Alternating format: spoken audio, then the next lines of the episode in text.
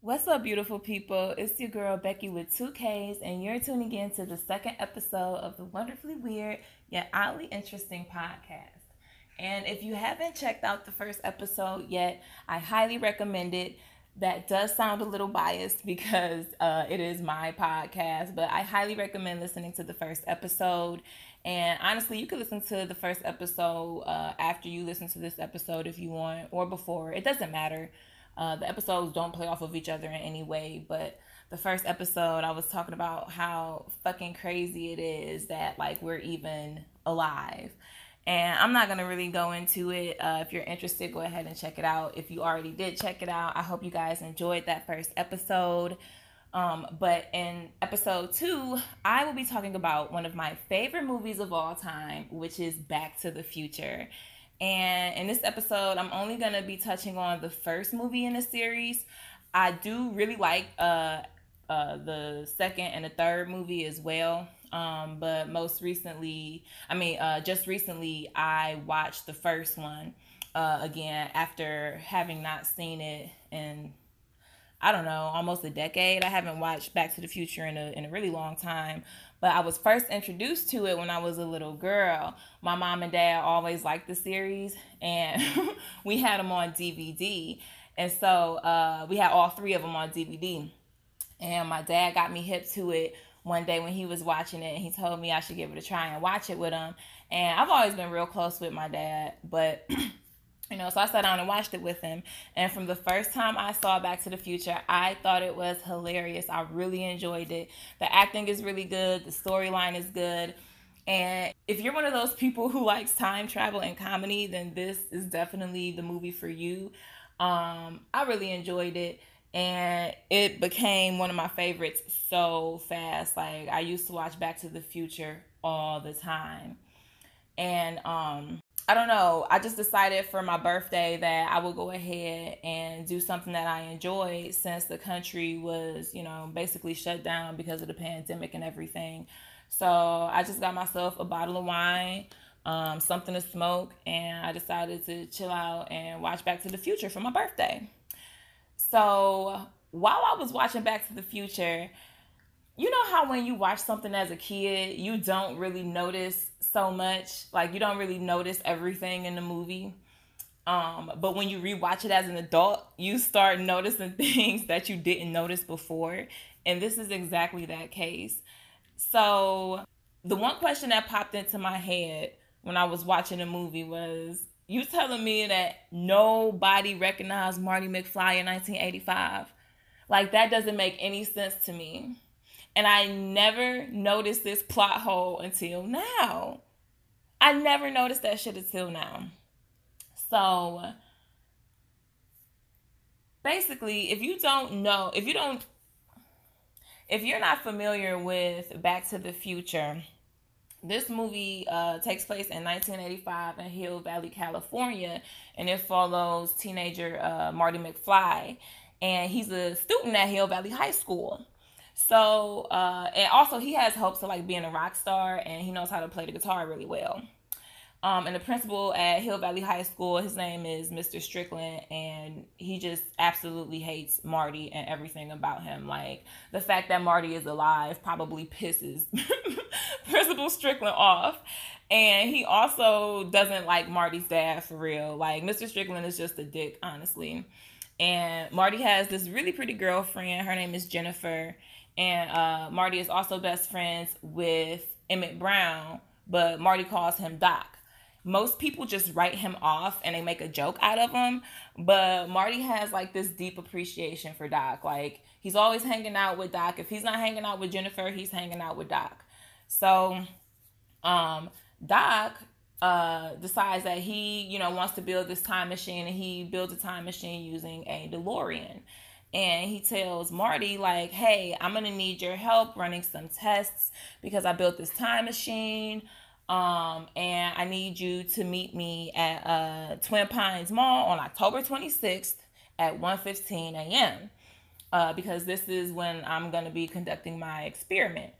So Marty says, "All right, but like I'll meet you there." So Marty goes to Twin Pines Mall, um, you know, for 1:15, and he meets up with Doc And Doc tells him how he built this time machine using a DeLorean and how it's powered by uh, using plutonium. And Doc goes on to tell uh, Marty that he got his hands on plutonium because he made a deal with some Libyan terrorists and he promised them that he would build them a bomb using the plutonium. But instead of Doc building the Libyan terrorists a bomb with the plutonium, Doc used it to power his time machine and he sent them a dead bomb. And so he's asking Marty, you know, I, all I need you to do is hold up this camera and record me running this experiment using Einstein. Now Einstein is Doc's dog. Um, and Einstein is like super cute. But anyway, so I uh so he's using Einstein for uh this experiment and basically what he wanted to do was to send Einstein 1 minute into the future to see if it worked. So, um, you know, the the experiment was successful. He was uh, successfully able to send Einstein one minute into the future without him being harmed. And Doc is like, "Cool. You know what? I'm getting ready, uh, you know, to go to the 25 years into the future. I'm trying to see, you know, all the crazy advances in what society is like at that time. You know, I'm gonna be up. And Marty like, all right. So right when Doc is getting ready to leave, the Libyans pull up and they just start lighting his shit up. And and Doc gets shot. So Marty is panicking and he jumps into the DeLorean trying to speed off so he can get away from the Libyans. And to, you know, be able to time travel, the DeLorean has to be going like 88 miles per hour or whatever. Um, but when Marty hopped into the DeLorean and he closed the door, he accidentally turned the knob to go back in time and he uh he starts speeding around the parking lot at Twin Pines Mall trying to get away from the Libyans. So he accidentally goes 88 miles per hour and travels back to the past to 1955 Hill Valley, California. And he doesn't know this at first, but he gets out and he, you know, slowly but surely starts to notice that he is not in 1985 anymore. Like, bruh, you are years away from 1985. So Marty goes into town and he ends up going to a soda shop. And when he goes into the soda shop, he uh he sees his his dad, um, George McFly. And his dad is sitting down eating a bowl of cereal and Biff walks in. Now Biff is the biggest bully in town. If you weren't best friends with Biff, then you probably hated him. He was a womanizer. Um, he was very stupid and he just was annoying as fuck for real. And Biff was always really mean to George McFly, which is Marty's father. And he came in and he was picking on George. And, uh, you know, George just kind of ignored him or whatever. Well, he didn't ignore him, but, you know, he just agreed to all the terms that Biff was saying because Biff was telling him, like, look, bro, you finna um, be doing my homework or, you know, whatever it was. Or he was mad at him for he was he was mad at him for some homework assignment or whatever the case may be. Either way, Biff was a bitch. Um, and he was picking on Marty's dad, and Marty just watched the whole thing unfold. And so Marty decided to follow his father and see what he was doing. It just so happened that the day that Marty was following his father was the day that Marty's father was supposed to have you know, come in contact with his mom for the first time. And when he followed his dad, his dad was hanging from a tree across the street from his mom's bedroom. And he had some binoculars and he was watching her get undressed. And so he kept scooting farther and farther to the edge of the branch. And the branch got weaker um, as his weight started pushing more down, started pushing down on the branch. And uh, the branch broke and he fell into the street as uh, Lorraine, Marty's mother, her father, as Lorraine's father, um, was coming down the street. Now he was gonna get hit by the car, but since Marty was following George that day, he got up and he pushed George out of the way so he wouldn't get hit by the car. And Marty got hit by the car instead and hit his head on the concrete and was knocked out. When he woke up, he was in his mom's room and his mom was like calling him Calvin Klein and everything. And he's like, Why are you calling me Calvin Klein? And she's like, Well, that's the name on your underwear. And he's like, No, like, you know, um, that's not my name, but that's not important. Like, where am I? So she tells him that he got hit by a car. He got that her father hit him with the car, um, you know, and that he was, you know, in her bedroom and everything. So his mom kind of started like getting the crush on him and everything, like the way she was looking at him and the way she was getting all close to him and everything. she, you know, you could tell that she liked him. So Marty was like super uncomfortable. So he got up, uh, he got dressed, and they went downstairs, and he ended up just, you know, having dinner with his mom and his grandparents, which obviously nobody knew who he was because he's just some random stranger that came into town out of nowhere and um, you know, he leaves out. So he ends up going to find Doc because he's like, the only way that I'm going to be able to get back to 1985 is if I find Doc and he's able to help me. So he finds Doc and he's able to convince Doc that he is Marty McFly from the future and that uh, he was able to come to the past in a time machine that Doc in 1985 built using the DeLorean and plutonium. So Doc is like, okay, well, right now, like, there's no way for me to get my hands on any kind of plutonium. The only thing that would be strong enough, like plutonium, that could power the car would be like a lightning strike or something. And Marty tells him, well, hey, you know, check out this flyer. Um, I know, you know, and I, uh, the the clock tower in town is supposed to get struck by lightning at this time, um, seven days from now. So Doc is like, all right, well, look, let me start getting prepared to send you back you just stay here. Don't interact with anybody because if you do you could throw something off and completely change you know the present. And he was like oh shit like i kind of already fucked up. Like i followed my dad and now my mom kind of got a crush on me. So doc is like look you finna have to go to school and try to get them back together somehow while i'm working on this shit trying to get you back to the uh, to the present so Marty goes and uh, decides that he's gonna go to school. So he goes to school and um, he tries, you know, he's doing everything in his power to get his mom and his dad back together. And when he's at school on the first day, he's in the lunchroom talking to his father, George McFly, and he sees his mom, Lorraine, on the other side um, of the cafeteria being harassed by Biff. So Marty gets up and he goes over there and he tells, he gives Biff a piece of his mind. Biff stands up and he's getting ready to punch Marty in the face. And Principal Strickland comes over and he, you know, breaks it up. And so, you know, he, everybody in the cafeteria literally was watching this interaction. So everybody saw this going on. Okay.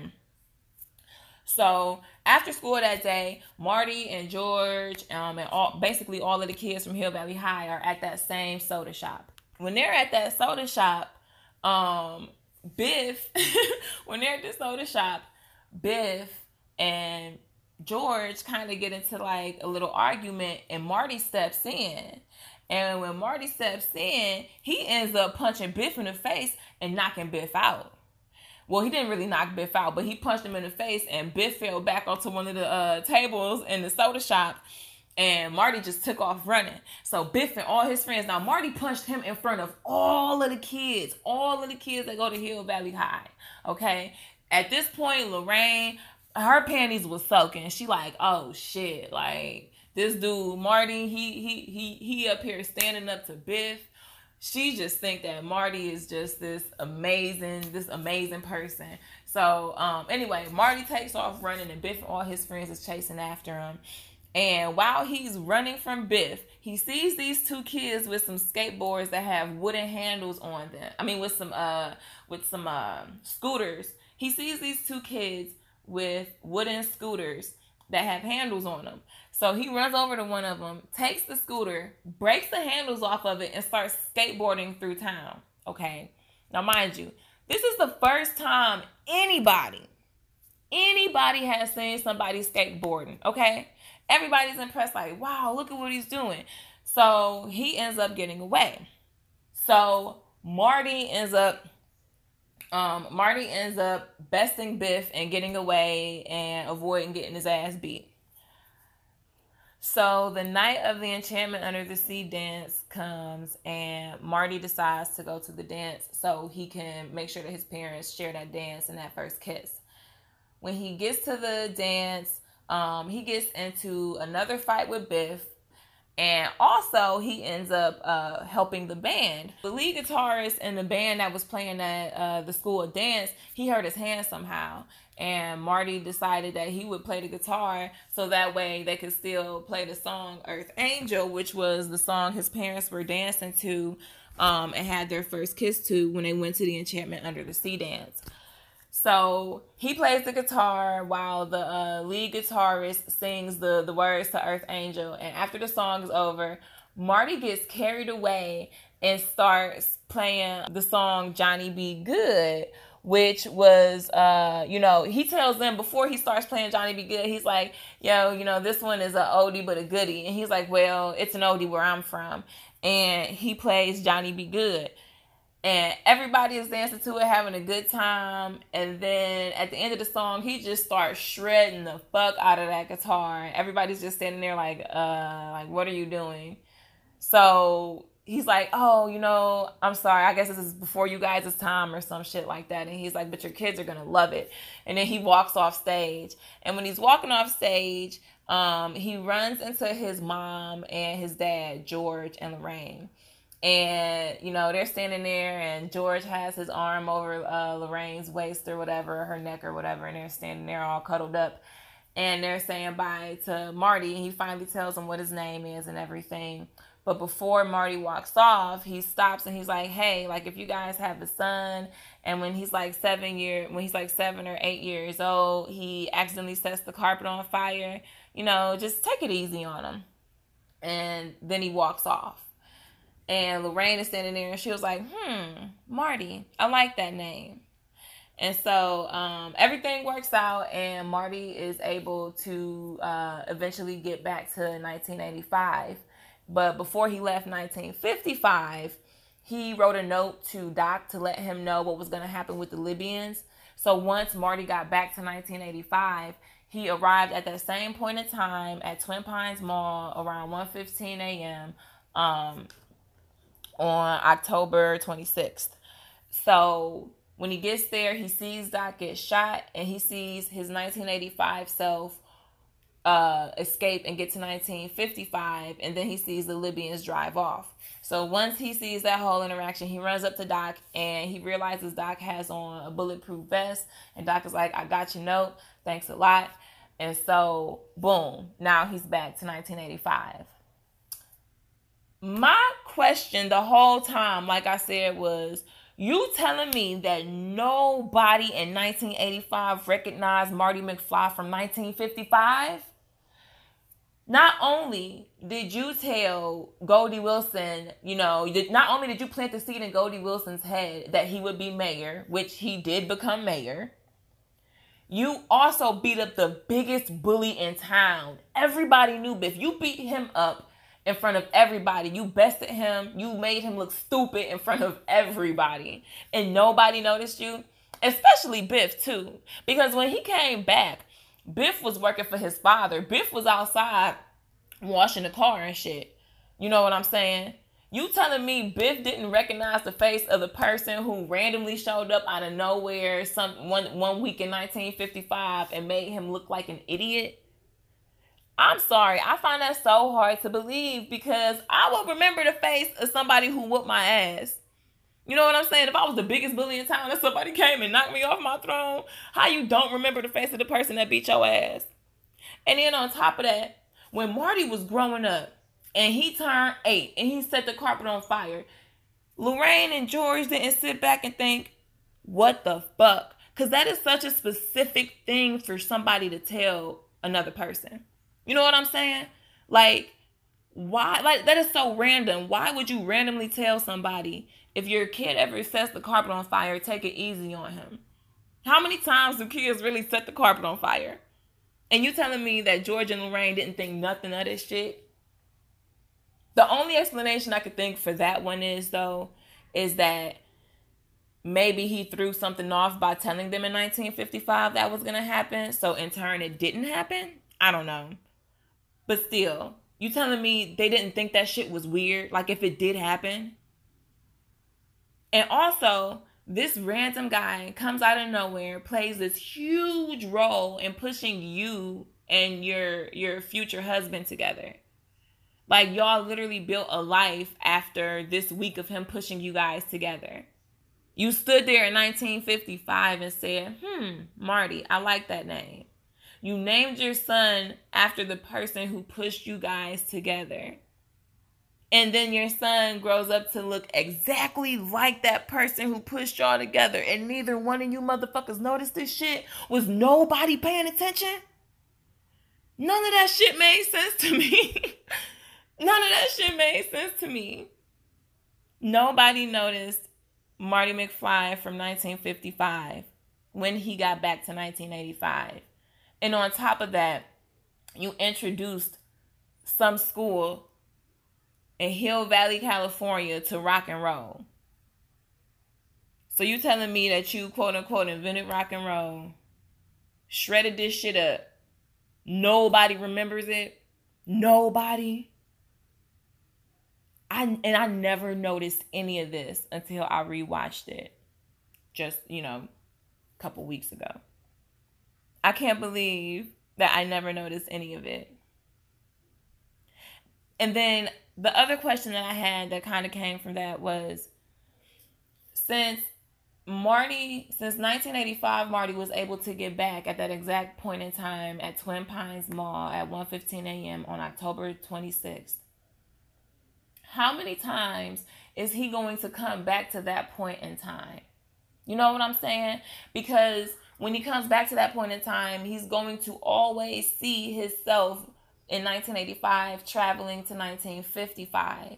So eventually, that Marty it, that he saw going to 1955 is gonna come is gonna have to come back from 1955 at some point because it was successful. So how many times is that cycle going to continue? Or does it end right there? And when I asked one of my friends this question, he made a really good point. He was like, well, maybe every time Marty comes back from 1955, it just opens up on another timeline from that point in 1985. So it's an infinite amount of of cycles and it just keeps going and going and going from that point in time. And it's just I don't know. These are just things that I never thought of when I was watching Back to the Future. And it doesn't take anything away from the movie to me, honestly, because it's still a really good movie. It's still funny and very enjoyable, in my opinion. Um, and if you haven't checked it out, you definitely should watch it. But it's it's just crazy that you don't notice, you know, sometimes you don't notice these things until you rewatch it as an adult. and I I don't know, man. That was just wild to me because I especially with Biff, like I feel like you're gonna remember the person who beat the fuck out of you. Like he didn't even really beat the fuck out of Biff, but he bested you and he made you look stupid in front of everybody. He made you look so bad that nobody was ever afraid of you again, and you ended up washing cars for one of the, you know, quote unquote, uh, most corny guys in the school. You don't remember his face? And then Marty's parents should be ashamed of themselves. How the fuck did they not notice that? That is that blows my fucking mind. They did not notice that shit. I feel like I need answers. But then again, it's Hollywood and you know, when they make movies, they really honestly don't need answers. They just they just give us shit and we watch it and we accept it. So but at least Back to the Future is actually good. So, guys, let me know like is this something that you noticed before? Um, I'm pretty sure there's a lot of people out there who had already noticed this way before me because, you know, this movie did come out in 1985. But have you ever noticed any of these things before? Is this your first time hearing about this? You know, let me know. And I hope you guys enjoyed this second episode. And I hope that you guys tune in for episode three. Um, I'm not exactly sure what this topic is going to be about for episode three, but I tell you, it'll be something very interesting. Thanks a lot for tuning in, guys, and I hope you have a beautiful rest of your week.